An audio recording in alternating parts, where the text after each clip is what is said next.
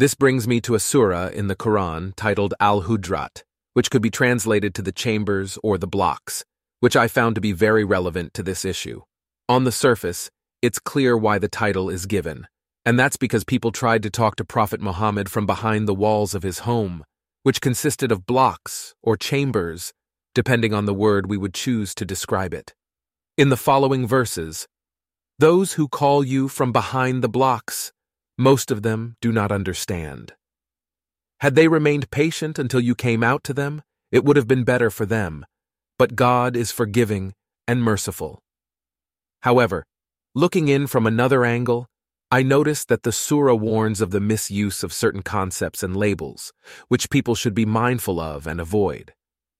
The first ayah, or verse, is O you who believe, if a fasik, a detached person, brings you any news, investigate, verify, for you may harm people out of ignorance, and you may become regretful for what you have done.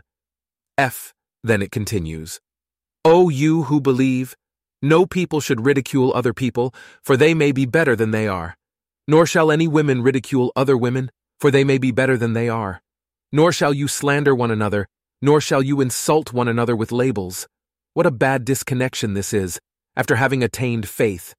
Whoever does not repent, these are the wrongdoers. F. O you who believe, avoid most speculation assumptions for some speculations. Assumptions are sinful, and do not spy on one another nor backbite one another. Would any of you like to eat the flesh of his dead brother? You would detest it. So remain mindful of God. God is most relenting, most merciful. F.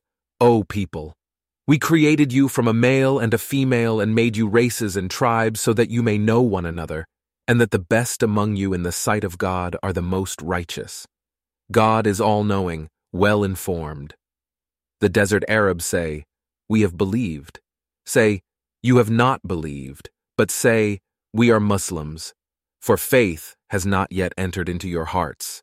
But if you obey God and His messenger, He will not diminish any of your deeds.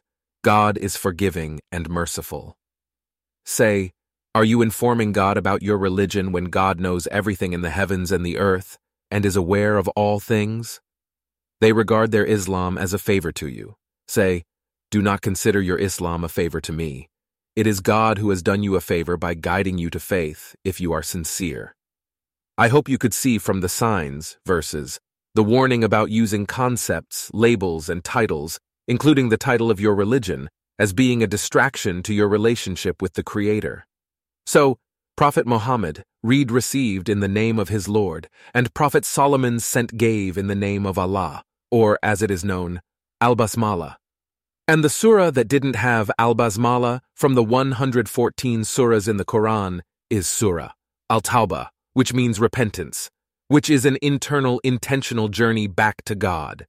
Maybe it didn't have al-basmala because the intention to go back can't happen without the creator, so repentance is, in a way, the name of the creator.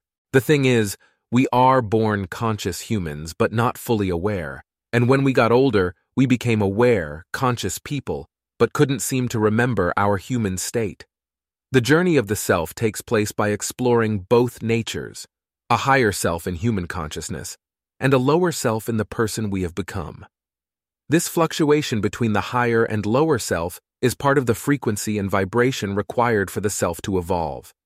But there seems to be no two ways about the direction we should be taking. Repentance must happen for the split to happen, and the split must happen for growth, life to happen. So, if we are going through a material world to find spirituality, why are physical rituals required? Rituals seem to be spiritual and physical reminders to the brain in our material world.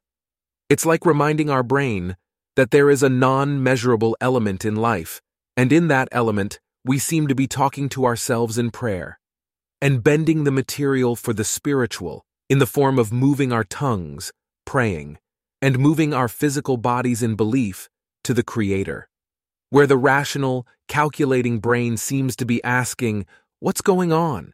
Are you guys sane? And that's what's interesting in recognizing the divide within and not trying to erase one for the sake of the other, because that's not possible. The duality seems to be the reason for why we are on Earth, and that's how we see growth in nature the split, the divide of cells, organisms, roots, etc. Trying to see our shortfalls. I tried to explain the difference between emotions and feelings. Emotions are from the brain, and feelings are from the mind.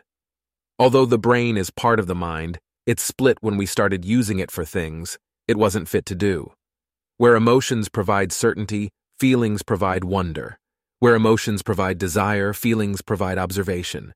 Where emotions provide excitement, feelings provide joy.